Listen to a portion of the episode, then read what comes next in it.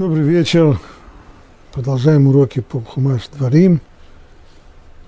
И мы сейчас находимся, приближаемся к концу недельного раздела Шуфтим. 19 глава, в самом начале. В 19 главе есть несколько отрывков. Обсуждается здесь несколько тем. И первая тема касается вопросов свидетельства не случайно, ибо весь недельный раздел Шуфтим посвящен тому, как строится, он описывает то, как должно быть построено государство в соответствии с законом Торы. В самом начале даны основы судебной системы, а вот теперь здесь касается конкретного вопроса, нескольких конкретных вопросов свидетельства. Пусть не выступает один свидетель против человека, подозреваемого в какой-либо повинности и в каком-либо проступке, в любом грехе, который он совершит. По словам двух свидетелей или по словам трех свидетелей будет решено дело. Так? Здесь первое правило. Свидетельство, которое принимает еврейский суд, Бейдин, это свидетельство двух человек и никогда не меньше. То, что можно принять судебное решение, и не только по вопросам здесь уголовного права, которое упоминается в стихе, но и в вопросах гражданского права, для этого должно быть два свидетеля.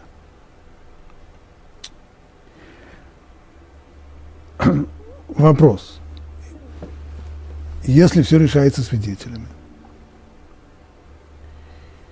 то, безусловно, должна быть какая-то ограда, которая препятствовала бы возможности лжесвидетельства, когда люди, движимые нехорошими соображениями, захотят э, присудить кому-то и лжесвидетельствовать.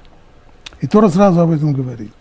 Если выступит против человека злонамеренный свидетель, так, здесь злоумышление, чтобы обвинить его в том, чего нет – то пусть предстанут оба эти человека, у которых тяжба перед Богом. Так? Значит, есть здесь треугольник. Есть два человека, у которых тяжба. И есть свидетели, которые выступают. Если они свидетели злонамеренные, то есть они злоумышленно показывают в пользу одного человека и тем самым обвиняют другого, с кем-то, с кем у того тяжба. Так вот, путь предстанут оба эти человека, у которых тяжба перед Богом, перед коинами и судьями, которые будут в те дни.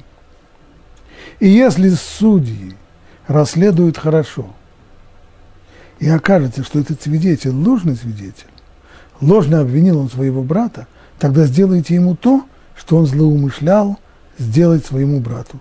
И искорени зло из твоей среды. И остальные услышат и убоятся, и не будут делать больше подобного зла в твоей среде. И не поддавайся жалости, жизнь за жизнь, глаз за глаз, зуб за зуб, рука за руку, нога за ногу. Так, предусмотрено здесь Торой наказание, которое должно предотвратить лжесвидетельство. А именно, злоумышленный свидетель должен знать, что если его поймают на его злоумышлении, то ему придется понести то наказание, которое он хотел присудить человеку, против которого выступил свидетелем. Будь то наказание будь то наказание, будь то денежный убыток, если он хотел присудить его заплатить деньги. Так что здесь попробуем разобрать более подробно, что сказано в этом отрывке. Прежде всего, общий принцип свидетельства один мы видели, только два свидетеля может быть. И еще сказано здесь, только два имеется в виду, не меньше двух. Может быть и три, и четыре. По словам двух свидетелей или по словам трех свидетелей должно быть решено дело. По словам наши мудрецы в Талмуде уточняют, по словам, но не так, чтобы они записали свое свидетельство и отправили послание в суд. То есть то, что принимается в суде, это именно устное свидетельство. Свидетели должны явиться в суд и там дать перед судом и перед тяжущимися сторонами свои показания. И еще, и не так, чтобы слова свидетелей переводил судьям переводчик. То есть судья должен воспринимать слова своих самих свидетелей. Мало того, что они явятся в суд, но еще и нужно, чтобы если есть проблема, что если они говорят на других языках, чтобы судья мог понимать их без переводчика. Ну, отсюда понятно, что требование к судье, чтобы он знал иностранные языки. Те, на которых могут говорить евреи, дающие показания в суде. Ну и вот мы, наконец, добрались до злонамеренного свидетеля. То, что называется, это то понятие, что называется в Аллахе «Эдим зомимин», так, злоумышленники, злонамеренные свидетели. Если они стараются обвинить, хотят обвинить его в том, чего нет. Несколько неуклюжий русский перевод – то есть сказать некоторую вещь, которой ну, ну совсем-совсем нет.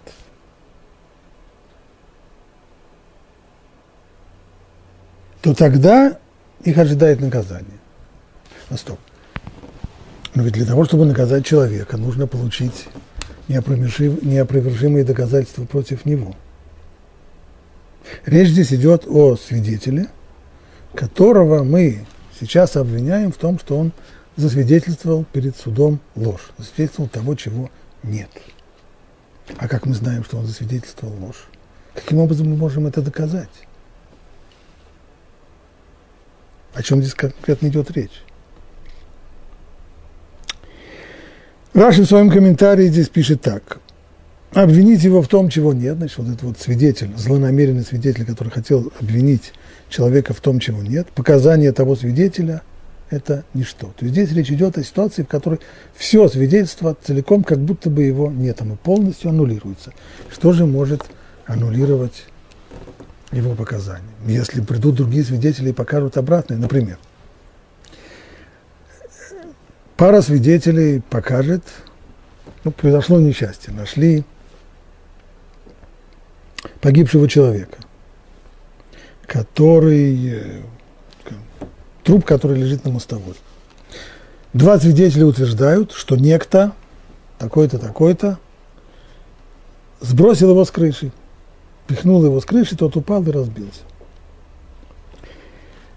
Может быть свидетельство, которое противоречит им. Например, придут два других свидетеля, скажут, что мы при всем присутствовали, и погибший, он просто сам поскользнулся, потерял равновесие, упал с крыши. Никто его не толкал. Здесь есть то, что называется в Акхаша, то есть одни свидетели противоречат другим. Можно здесь каким-то образом решить, кто из них прав. Одни показывают, было убийство, другие показывают, не было убийства. Ничего, кроме знака вопроса, у нас не остается. Мы в данном случае не можем выяснить, что же на самом деле было, поскольку обычно суд восстанавливает доведем все до конца. Конечно же, узнать о том, что на самом деле было, не может ни суд и никто. Такая вещь не дана. Мы можем только судить определенным образом при определенных допущениях. И то, что, то, что говорит здесь э, закон, что суд на основании показаний свидетелей, он и восстанавливает ту картину того, что было. То есть он видит прошлое глазами свидетелей, другого суду не дано. Сами судьи не присутствовали при этом событии. И в тот момент, когда они не присутствовали при этом событии, знать точно, абсолютно, что произошло, невозможно. Но Тора постановил, Тора дает право судьям судить на основании показаний свидетелей. То есть видеть прошлое, видеть действительность того, что произошло, глазами свидетелей. В данном случае это невозможно, потому что одни свидетели говорят, было убийство, вторые свидетели говорят, не было убийства. У нас остается знак вопроса по отношению каждой из пары свидетелей. Каждая из этих пар, она может быть лжесвидетелями. Кто из них, знать не можем. Что же это у нас за свидетельство, которое, как, как говорит Раши, здесь это ничто. То есть они его обвиняют то, в чем нет. Откуда мы знаем, что этого не было на самом деле? Как будто этого свидетеля, как будто нет этого свидетеля в свидетельстве. Как это может быть? когда свидетелям говорят, ведь вы были с нами в тот день и в таком-то месте. То есть ситуация вот этого злонамеренного свидетеля, это не так, как я привел пример э, выше, то есть что два свидетеля говорят, было убийство, некто спихнул погибшего с крыши, а вторая группа свидетелей говорит, что никакого убийства не было, он просто сам э, потерял равновесие и упал. Нет. Здесь речь идет о том, что после того, как первая группа свидетелей дали показания и обвинили таким образом человека в убийстве, их суд обязан, кстати, по законам судопроизводства, суд не может принять свидетельство, если оно четко не обозначено во времени. Когда это произошло, в какой год, в какой день и в какой час точно. И если потом приходит другая пара свидетелей и показывает, знаете, вот в то самое время, тот самый день и час, вы же были с нами в другом месте. Поэтому вы не могли видеть этого, убийства не убийства. Было убийство или нет, мы не знаем. У нас нет никаких совершенно... Мы сами там не присутствовали.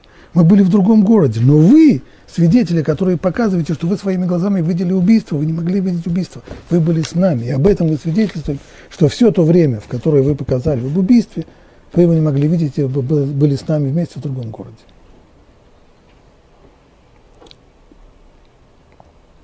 Вот в таком случае, говорит Тора, как же быть? Здесь нет прямого столкновения между показаниями свидетелей. Здесь есть одно показание, что был состав преступления в такой-то день и в такой-то час, а второе показание против самих свидетелей, не против их показаний, а против самих свидетелей. Вы лжецы, потому что вы не могли быть в том месте, в котором вы показываете, что вы были. Вы были в другом месте, и мы вас там видели.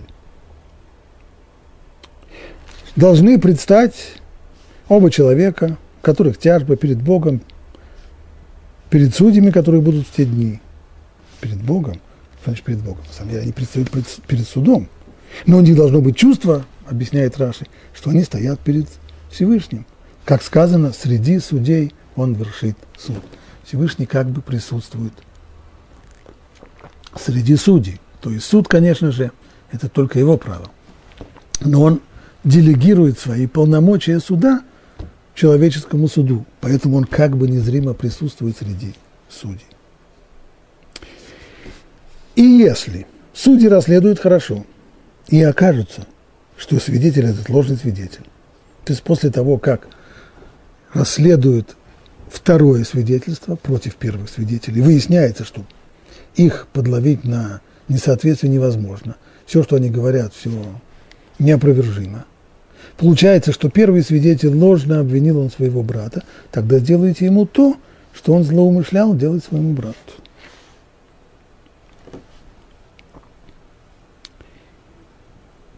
Хотя здесь написано в единственном числе свидетель, но речь идет опять же о паре свидетелей, и они могут быть рассмотрены как, поскольку они оба выдвинули обвинения и показали против какого-то человека, обвинив его в убийстве, то стать злонамеренными свидетелями и получить наказание, то, что они хотели дать ему, они могут только, если их обоих уличили в, во лжи. В какой лжи? Что оба они не могли быть на месте преступления в тот самый день и час.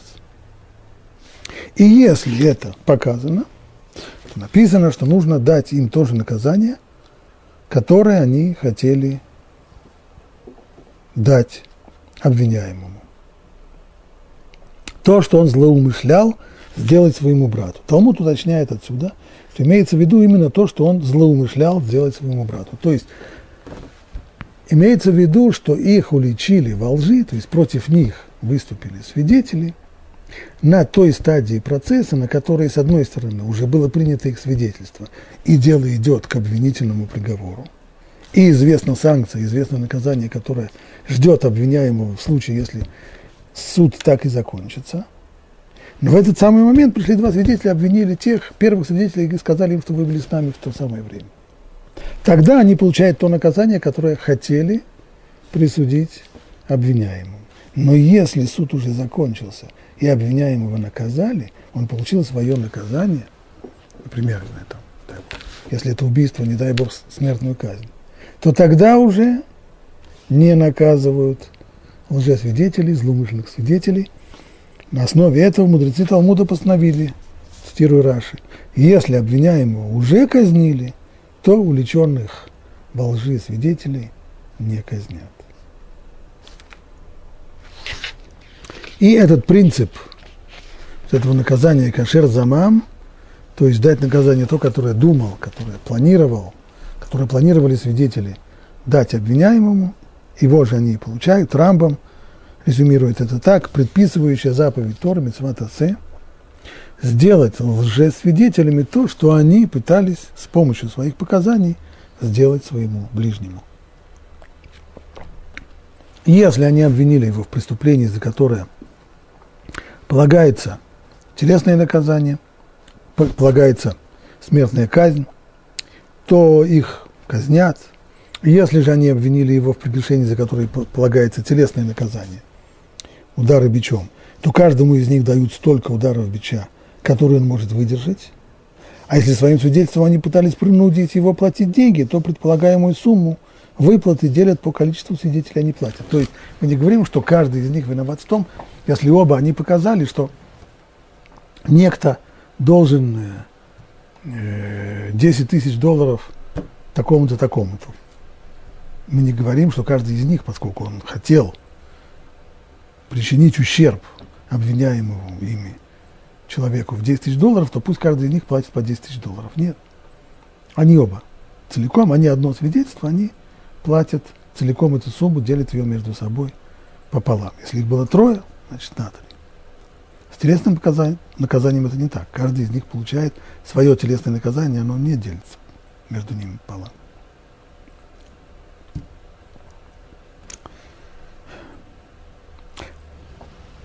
Вот это сам закон, как он есть.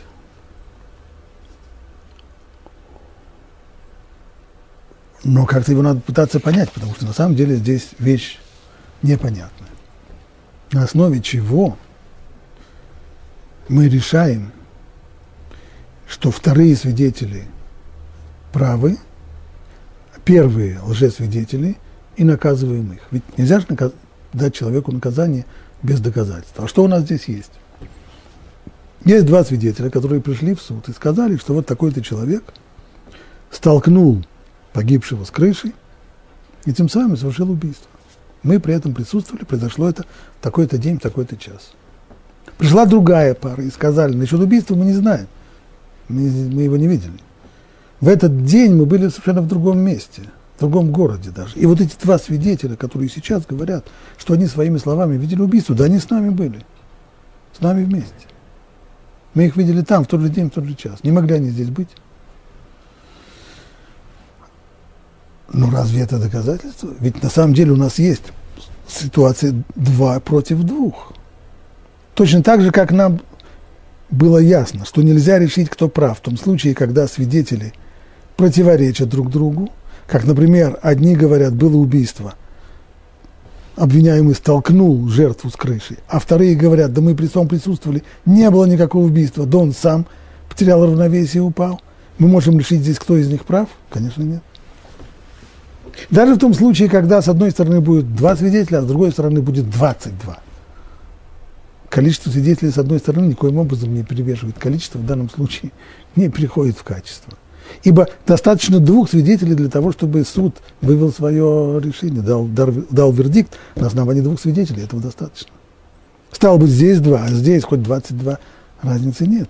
Это ситуация сбалансированная, в которой мы не имеем никакой возможности решить, кто из них прав никакие косвенные улики, которыми пользуется современное правосудие, не, не могут разрешить этот вопрос. Стало быть, этот вопрос неразрешенный, и у нас остается большой знак вопроса по отношению к каждой из пары свидетелей. Каждый из них, по отношению к каждому из них мы испытываем нехорошее чувство сомнения, а не лжесвидетели ли они.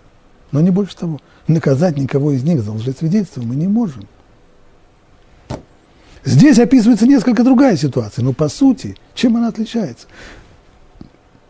Отличие ее в том, что вторая пара свидетелей говорит, не, не говорит, что не было убийства. Не знаю, может, оно и было. Но эти свидетели точно не могли его видеть, они были с нами в тот, в тот день и в тот час в другом городе. Но кто сказал, что они говорят правду? Может, они, Может быть, первые свидетели говорят правду, а вторые лгут. Конечно же, может быть наоборот. Может быть, вторые свидетели говорят правду, а солгали первые, это может быть. Но каким образом мы решаем здесь, кто из них прав, кто из них не прав, кто из них лжет, кто из них говорит правду?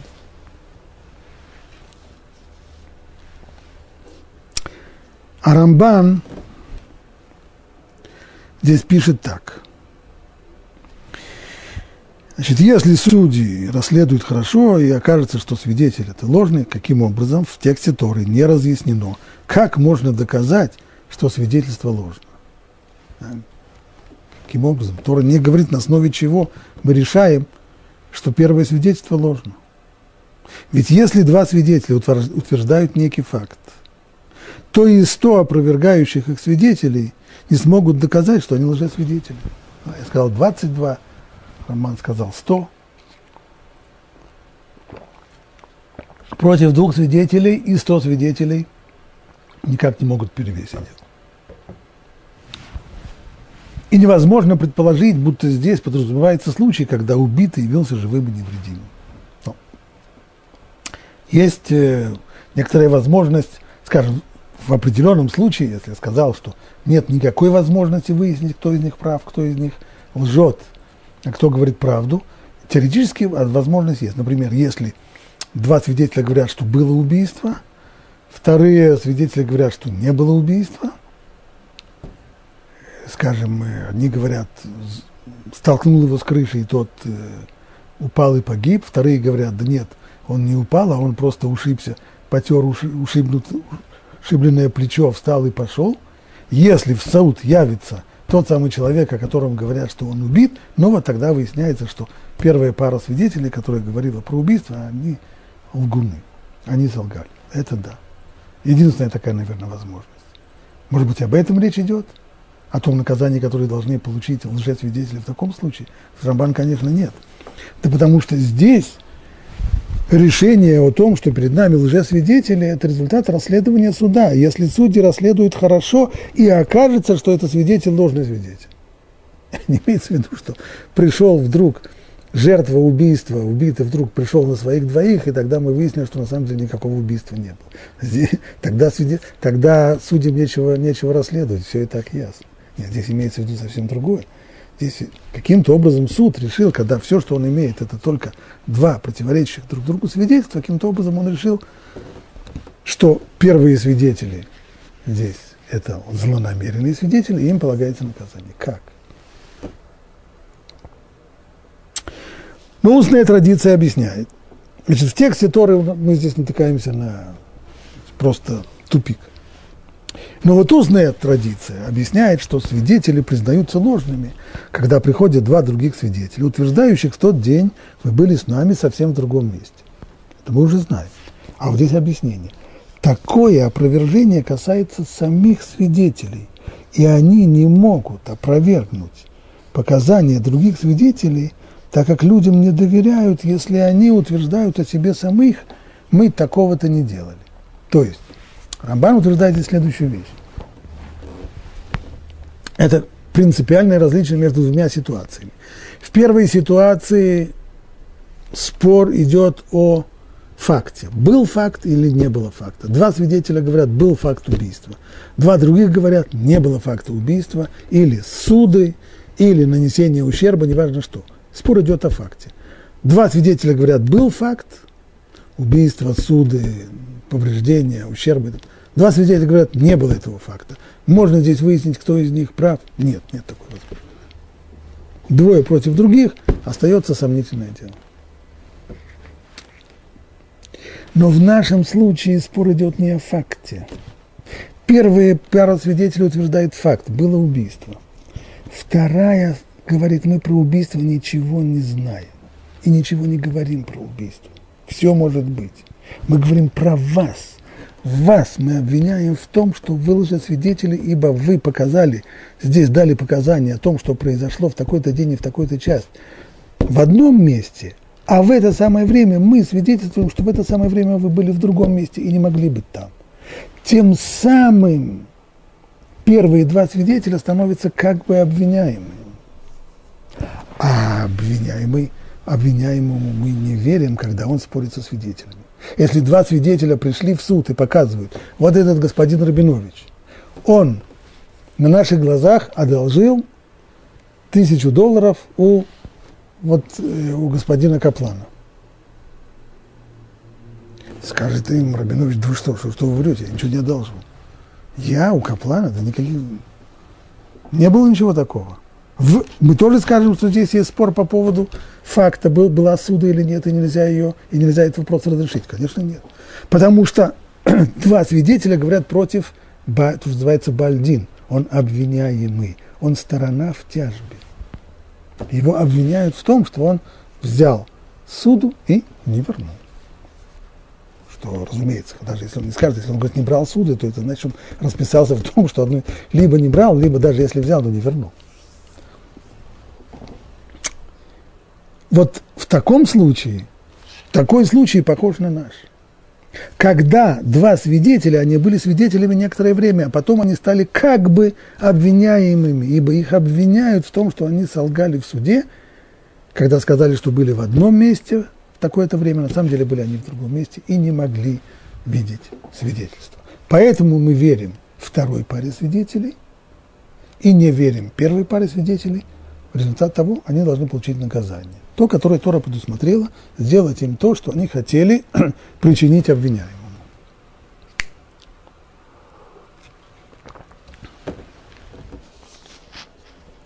И дальше Рамбан переходит уже к другому закону, еще более странному, когда мы говорим, что это наказание, оно ограничено, а именно, если обвиняемый еще не получил наказание, которого злонамеренные свидетели, злоумышленники хотели ему его, его присудить, то тогда надо их наказать, дать им это же самое наказание.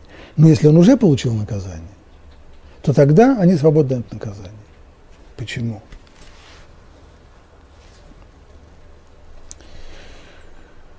Пишет Рамбан так. Сделайте ему то, что он замышлял сделать своему брату, но не то, что уже сделал. На основе этого мудрецы Талмуда постановили, если обвиняемого уже казнили, то увлеченных во лжи свидетелей не казнят. Так комментирует Раши, опираясь на объяснение наших мудрецов. А причина такого постановления? Какая логика здесь? Казалось бы, кто больше провинился? Тот, кто только злоумышлял, тот, кто только хотел обвинить другого человека и привести его к тому, что его накажут. Или тот, кто добился своего и довел дело до того, что того уже наказали. Понятно, что преступление во втором случае больше, так ему больше надо дать наказание. А Тора говорит, все, ничего подобного, наоборот. Если он только злоумышлял, но не сумел довести свой, свой злой умысел до конца, тогда его нужно наказать. А если он довел, тогда не надо наказать. Где здесь логика? Говорит Рамбан, а нет логики. Это гзират амушель, гзират акатув. Причина такого постановления заключается в том, что закон о ложных свидетелей – это устав владыки. То есть это постановление, установление Торы, и причина его Тора сама не рассказывает. Мы можем только о них догадываться, попытаться объяснить уже постфактум, какая может быть здесь заложена идея. Но действительной причины мы никогда знать не будем. А на уровне судебной, обычной юридической логики это не проходит. И объяснение, которое э, Рамбан здесь приводит, оно вот какое. Ведь два свидетеля противостоят двум свидетелям. Да? Ситуация то же самое, то, что он уже в предыдущем стихе, он уже поднял. Как мы вообще разруливаем эту ситуацию, которой есть спор между двумя свидетелями, два против двух, и, в общем-то, по идее, мы должны сказать, что это ничья, это неразрешимое противоречие. Когда приходят два свидетеля, утверждающих, что некто, скажем, Рувен, убил человека, а затем приходят двое других, утверждающих, что первые не могли быть свидетелями, так как они находились в указанное время в другом месте. В этом случае Тора повелевает казнить первых а, если речь идет об уголовном праве, там, обвинение в убийстве, например. Поскольку в заслугу невиновного и праведного Рувена открылась истина. То есть мы можем это понять, если мы вспомним, что на самом деле помимо вот действующих игроков в судебном зале, а именно суд, обвиняемый, свидетели одни, свидетели другие, есть еще один игрок, незримый. Есть еще и проведение. Всевышний управляет этим миром и всем, что в нем происходит. И судьбы людей решает он. А сейчас стоит на кону судьба человека, которого обвиняют в убийстве. Стало быть, если уже так случилось, что вдруг пришли два свидетеля, которые обвиняют первых свидетелей, давших показания против Раувена и обвинивших его в убийстве, то это, безусловно, свыше. Тем самым в заслугу невиновного и праведного Раувена Всевышний открылась истина. Но если бы он был нечестивцем и действительно подлежал смертной казни, Всевышний не избавил бы его от приговора суда. То есть тот факт, что здесь так получилось, что нашлись два человека, которые пришли в суд и свидетельствуют против первых свидетелей, аннулируя их показания, значит, скорее всего, действительно обвиняемый невиновен, и проведение позаботилось о том, чтобы его спасти от смерти. Однако, если Рувен уже был казнен, то и суд дошел до завершения – до приговора, и приговор приведен в исполнение, то следует думать, мы не знаем как и почему, но следует думать, что первые свидетели таки да говорили правду, и он тогда умер за свой грех. Ведь если бы он был невиновен, Всевышний не позволил бы им погубить его, как написано, нечестивец подстерегает праведника, ищет его смерти, но Бог не оставит праведного в его руке и не даст обвинить его в суде. То есть Всевышний не позволил бы праведным судьям пролить невинную кровь. Так решение суда, оно, сказали, Всевышний незримо присутствует среди судей. Судьи суд, судят только на основе того, что он делегировал им свои полномочия. И поэтому тем самым позволить судьям обвин... казнить человека на основе лжесвидетельства, Всевышний, скорее всего, в это вмешался. Это, сказать, об... это объяснение, которое дает Рамбан, подчеркивая, что это только наше объяснение, чтобы как-то вещи были более-менее понятны. Но по сути дела, Гзирата шалит, это Гзирата Катув, это установление свыше, то есть истинная причина такого закона, почему закон таким образом построен, нам неизвестно. Но если так, тогда Рамбан, казалось бы, противоречит тому, что он написал в своем предыдущем комментарии. Он же начал вопрос, у нас здесь во всей этой истории с злонамеренными свидетелями есть два основных вопроса. Точнее, это две вариации того же самого вопроса, а именно, каким образом мы разруливаем ситуацию, в которой две группы свидетелей, против, две пары свидетелей противоречат друг другу. Как мы решаем, кто из них прав? Почему здесь, первый вопрос, почему мы решаем, что первые свидетели, против которых показали, вы были в то самое время в другом месте вместе с нами – что они действительно злонамеренные свидетели, и они солгали и подлежат наказанию. Это первый был вопрос. С точки зрения юридической логики совершенно непонятно. С точки зрения юридической логики, ну, двое против двух, и вопрос остается неразрешенным. И второй вопрос, почему наказание дается именно в том случае, когда свидетели только не довели свой поклеп и свое обвинение до того, что обвиняемый получил наказание. А если уже получил, тогда нет. Вот эти два вопроса. Первый вопрос Рамбан пояснил рационально, объяснив нам, что первая пара свидетелей превращается из свидетелей как бы в обвиняемых. Поэтому Здесь нет два свидетеля против два, здесь есть обвиняемые, двое обвиняемых, и против них два свидетеля. Но это классическая ситуация, в которой мы принимаем свидетельство двух свидетелей. Но после этого он говорит, что весь этот закон, ибо закон о ложных свидетелях, закон о злонамеренных свидетелей, это устав владыки, гзирата коту, гзирата шалит. Значит, мы вынуждены сказать, что и на первый вопрос, на самом деле, ответ будет тот же самый. То есть, с точки зрения юридической логики, нет настоящего оправдания тому, что мы решаем, что вторая пара свидетелей говорят правду, а первая пара лжет. И если вторая пара говорит, вы были в тот самый день, в тот самый час с нами в другом месте, то действительно это так, и первые свидетели, они солгали, потому подлежат наказанию. То есть рационально объяснить на основе юридической логики мы не можем. Это тоже, это гзират Акатов. Но только то, что Рамбан здесь объяснил, вот эту вот идею о том, что мы начинаем рассматривать первую пару свидетелей не в качестве свидетелей, а в качестве обвиняемых. Да.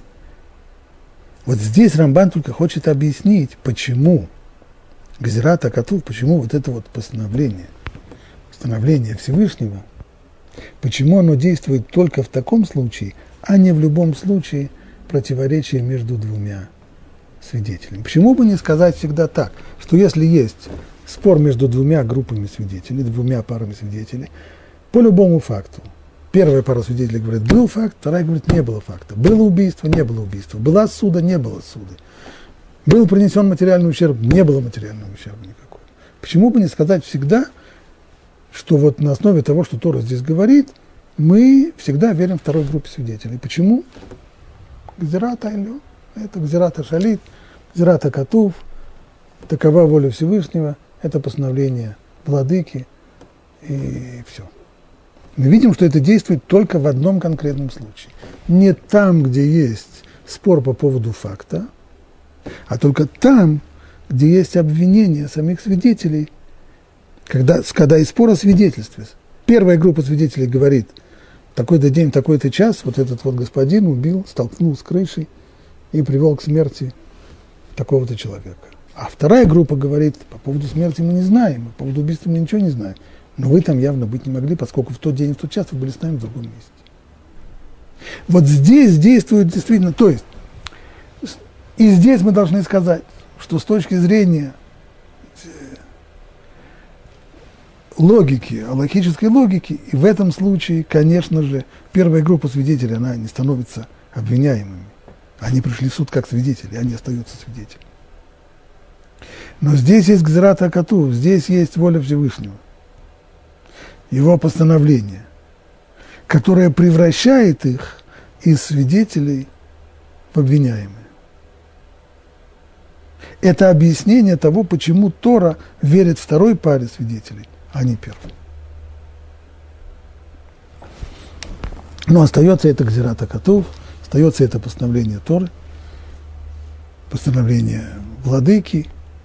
И все это объяснение Рамбана, оно только дает нам понять, почему такое постановление действует в одном единственном случае, в котором вторая пара свидетелей ничего не говорит по факту, а говорит только о том, что первая пара свидетелей не могла быть на месте преступления в тот день и в тот час. Окей.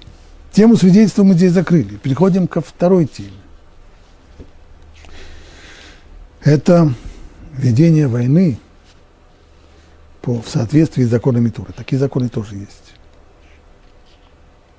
Когда ты выйдешь на войну против своего врага и увидишь коней и колесницы – народ, который многочисленный тебя, не бойся их, ибо с тобой Бог твой, который вывел тебя из Египта.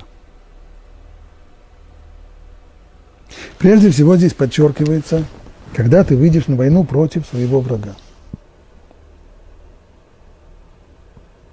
Бывает война не против врагов.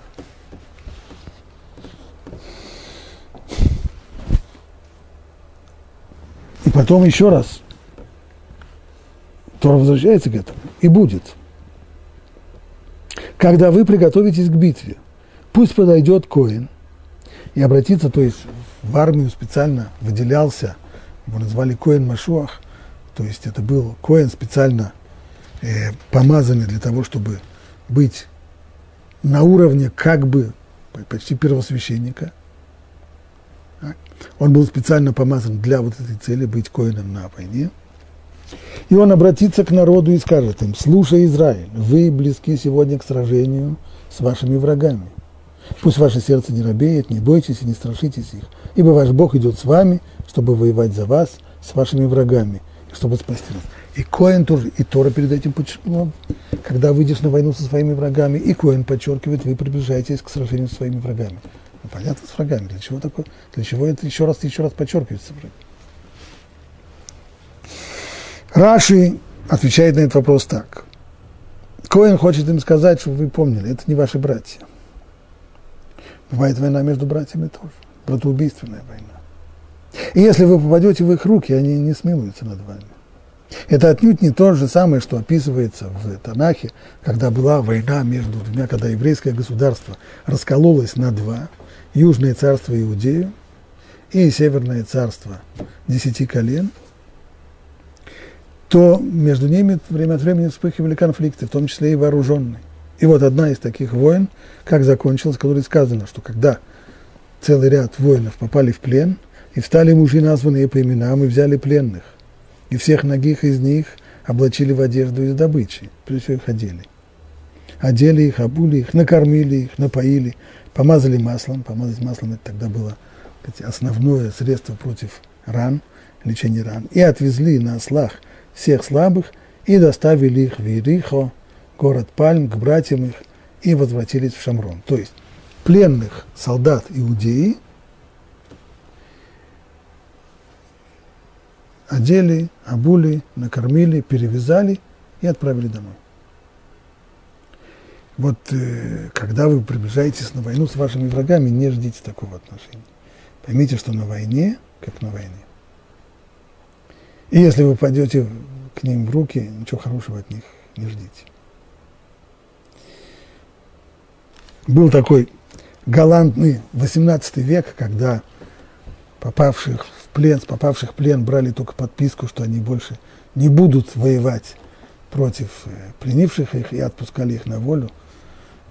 Галантный плен, галантный век 18 быстро закончился – и то, что было уже в 19, а что более в 20 веке, вернуло все к отношениям, которые были до тех пор. Поэтому на войне как на войне. Драться так драться. Вы же выступаете против ваших врагов, а потому воюете изо всех сил.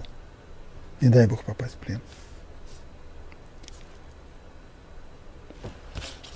Что еще говорит священник?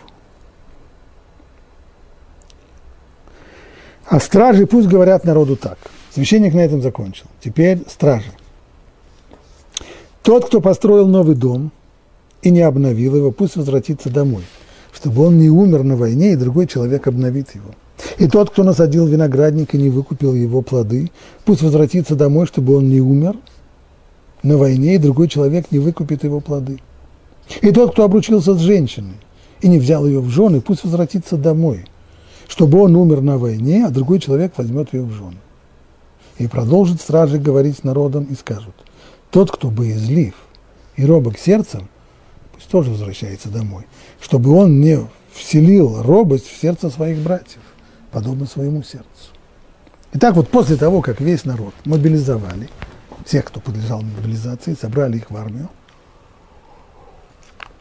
после этого из действующей армии, готовящейся к сражению, начинают отчислять одних за другим. Здесь есть четыре категории. Тот, кто, начнем еще раз, насадил виноградник и не выкупил его плоды. Что имеется в виду? В того момента, как человек высадил виноградник, виноградник имеется в виду как минимум пять кустов винограда, это уже понятие виноградник. На протяжении первых трех лет его плоды орла, они запрещены. Нельзя их не только употреблять в пищу, но и использовать, получая выгоду. На четвертый год, это плоды четвертого года, они подлежат выкупу. Нужно их выкупить, деньги привезти в Иерусалим и на эти деньги покупать там съестное в Иерусалиме, чтобы питаться, находясь в святом городе.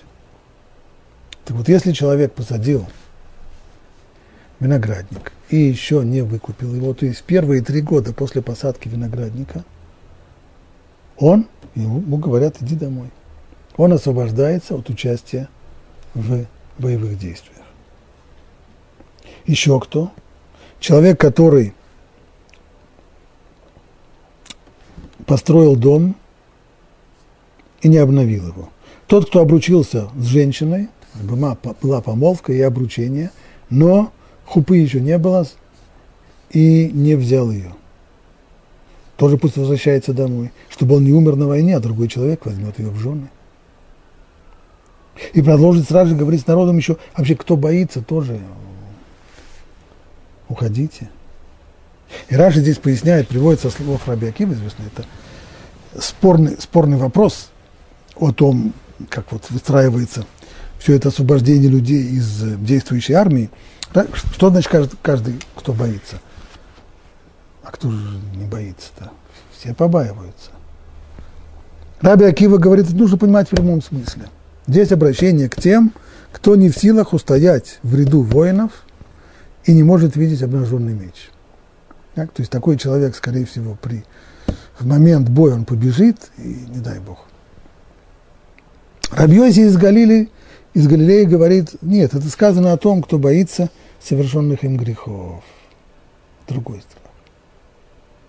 Здесь имеется в виду человек, который знает, что за ними есть грехи, а известно, что небесный обвинитель обвиняет именно в тот момент, когда человек находится в опасности, нет более опасного предприятия, чем участие в войне, и поэтому ему страшно. Он знает, что ему полагается наказание за его грехи.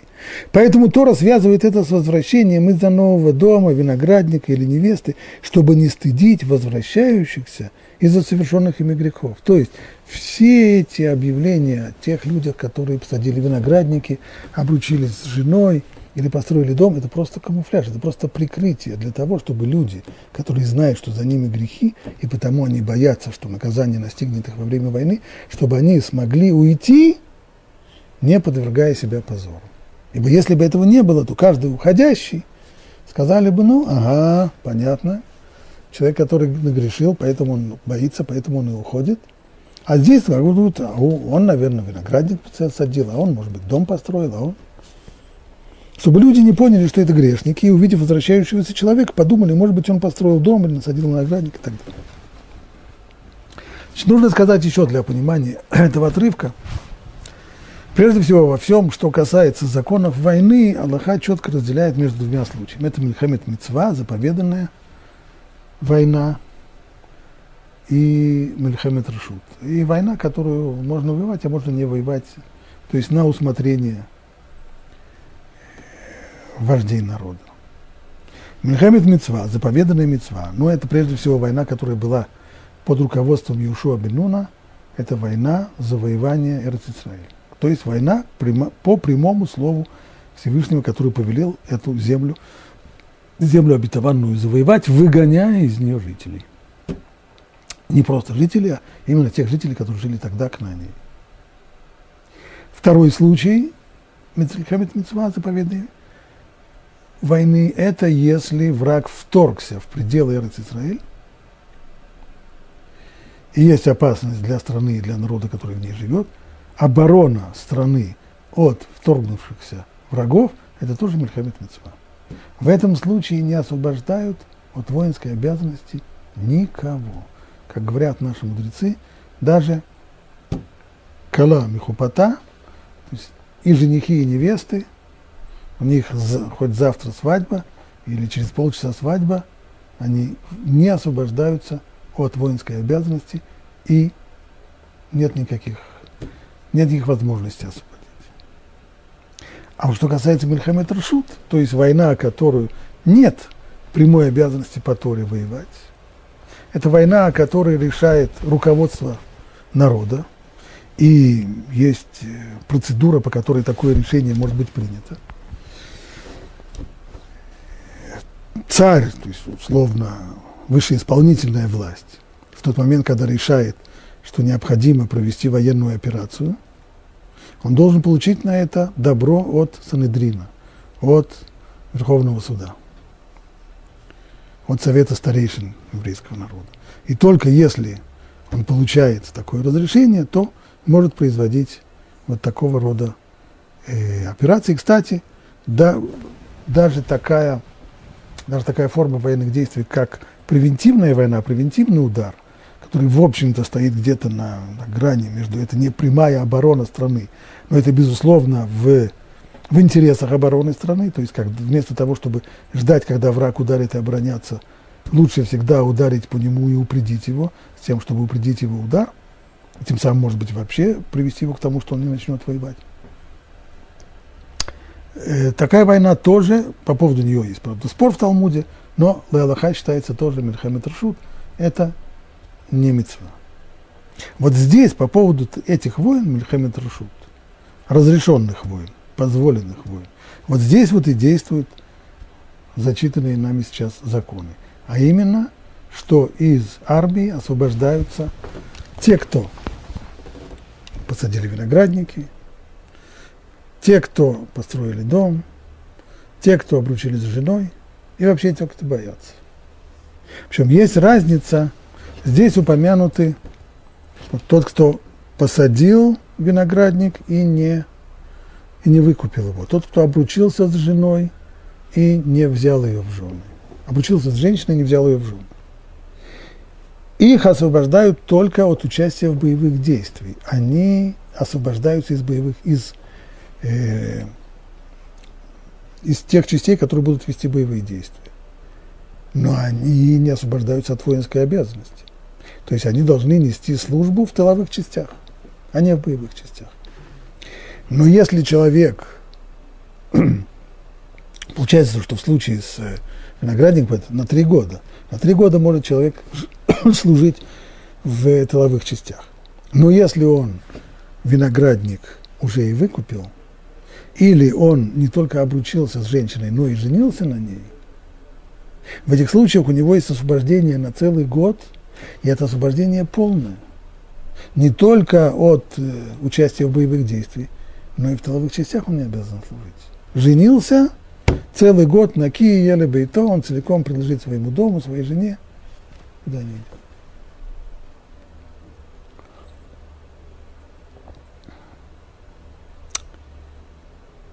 вопрос. Если, пусть это война не заповедная, но все-таки, если руководство народа решило о необходимости такой войны, то как же таким образом освобождается такая масса людей? Ведь на самом деле... Вообще это хорошее дело. Человек, который... Хорошая идея. Человек, который хочет косить от армии, он должен каждые несколько лет сажать виноградник. Такой же, пять, э, пять кустов винограда, тогда первые три года он будет освобожден от э, участия в боевых действиях, а потом целый год вообще дома. И каждые четыре года сажать виноградник, и все, так замечательно можно косить. Не, уж не, не говоря уже о том, что есть еще целый ряд причин. И, и обручился с женой, и построил дом, и, вообще, если страшно. Идея здесь не такая уж сложная, потому на самом деле сам текст ее подчеркивает, что не следует думать, что победа будет зависеть от численного превосходства военной силы. Это в книгах по стратегии пишут, что для того, чтобы наступательные операции были успешными, для этого нужно обеспечить превосходство в живой силе и военной технике на направлении главного удара, один, по уставам американской армии, один к шести – другие армии не требуют такого подавляющего превосходства, но тоже. А вот здесь говорится другое, опять же, точно так же, как в суде. В войне есть участники, есть э, красные, синие, есть такие, а есть еще один участник, есть еще один игрок. Тот, кто управляет миром, Всевышний. И победа зависит от него. Кому из воюющих сторон он даст победу. И этот вопрос не решается большинством, не решается превосходством в живой силе.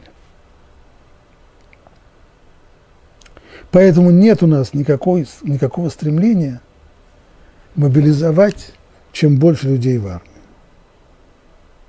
Как пишет Равир, когда еврейские, когда руководители еврейского народа чувствовали, что назревает необходимость выступить на войну, они должны были считать самым важным фактором при этом серьезном шаге не размеры своей армии, а поддержку Бога. Вот чего нужно достигнуть. И Коин специально назначался для исполнения этой обязанности и освещался для этой цели помазания. если нужно достигнуть не перевеса в живой силе и военной технике, а нужно достигнуть расположения Всевышнего, чтобы Он даровал победу нам, а не нашим врагам, то для этого прежде всего нужно позаботиться о том, чтобы армия имела как, больше, как, как можно больше заслуг перед Всевышним. Вот чем она выиграет. И тогда понятно, что, во-первых, всех людей, которые, всех грешников, понятно, нужно гнать из армии метлой. Не дай бог, что они будут. Они, они приведут нас только к поражению. Это даже не обсуждается. Но и сам тот факт, что выполняется еще одна заповедь Торы – освободить от воинской обязанности людей, которые посадили виноградник, женились, построили дом и так далее. Это еще одна заповедь, которая добивается. Правда, можно было бы задать еще один вопрос, провокационный. Если все решает не перевес в, не в числе и не в умении, а все решает расположение Всевышнего, то зачем тогда вообще мобилизовать армию? Можно послать, можно иметь постоянную армию в 10 человек. У меня, чтобы молиться можно было. Каждый раз посылать на войну 10 человек. А и надеяться на то, что Всевышний даст победу. Почему тогда надо мобилизовывать в армию вообще народ? И потом только отпускать часть из них. А ответ на это очень простой. Поскольку необходимы заслуги воинов, то чем больше воинов заслугами, тем больше заслуг у армии. Поэтому нужно стремиться, с одной стороны, набрать чем больше народу в армии, но с другой стороны, освободить всех тех, кто сюда не подходит. Тех, которые посадили виноградники, построили дома, обручились с женами и так далее. Так далее. Вот, в чем, вот в чем здесь эта идея. Обеспечить максимум заслуг для, для действующей армии, а не максимум народа. Ибо, как это уже известно, приводили эту фразу на предыдущих уроках, как сказал Ионатан, сын Шауля, когда он вместе с оруженосцем напал на, цели, на целый отряд Приштим, что Всевышнему нет разницы дать победу многочисленным войскам или или малочисленным людям. С его точки зрения не это решает. А что решает? Решает духовный перевес. Решает на самом деле заслуги людей перед Всевышним. И поэтому нужно постараться, чтобы, чтобы в армии было достаточное число. И действительно, с другой стороны, если мы делаем вопрос населения и выясняем, что среди населения масса людей, которые будут освобождены – эти насадили виноградники, а вот столько-то посадивших виноградников, и столько женатых, и столько грешников, и столько... Что у нас в армии останется нереально малое число, у которых будет слишком мало заслуг, значит, тогда это будет означать, что на войну не выходим, значит, откладываем войну. Это, это, это реальные условия. Точно так же, как другое государство, которое не руководится Торой, будет решать, что если у них нет достаточного количества танков, артиллерии и самолетов, то тогда в таких условиях выходить на военную операцию не имеет смысла. Точно так же и по, по Торе. Если мы понимаем, что мобилизовать достаточное количество солдат, у которых будут заслуги перед Всевышним, так, чтобы армия была духовно сильной, не получается, слишком много людей подлежат освобождению от армии, значит, на войну не выходим, значит, решаем вопросы дипломатическими путями, как сказал давным-давно великий стратег, что война – это та же самая дипломатия, только другими средствами. Значит, возвращаемся к первичной дипломатии, пытаемся решить вопросы, вопросы дипломатическим путем. Так должна идти война по понятиям Торы.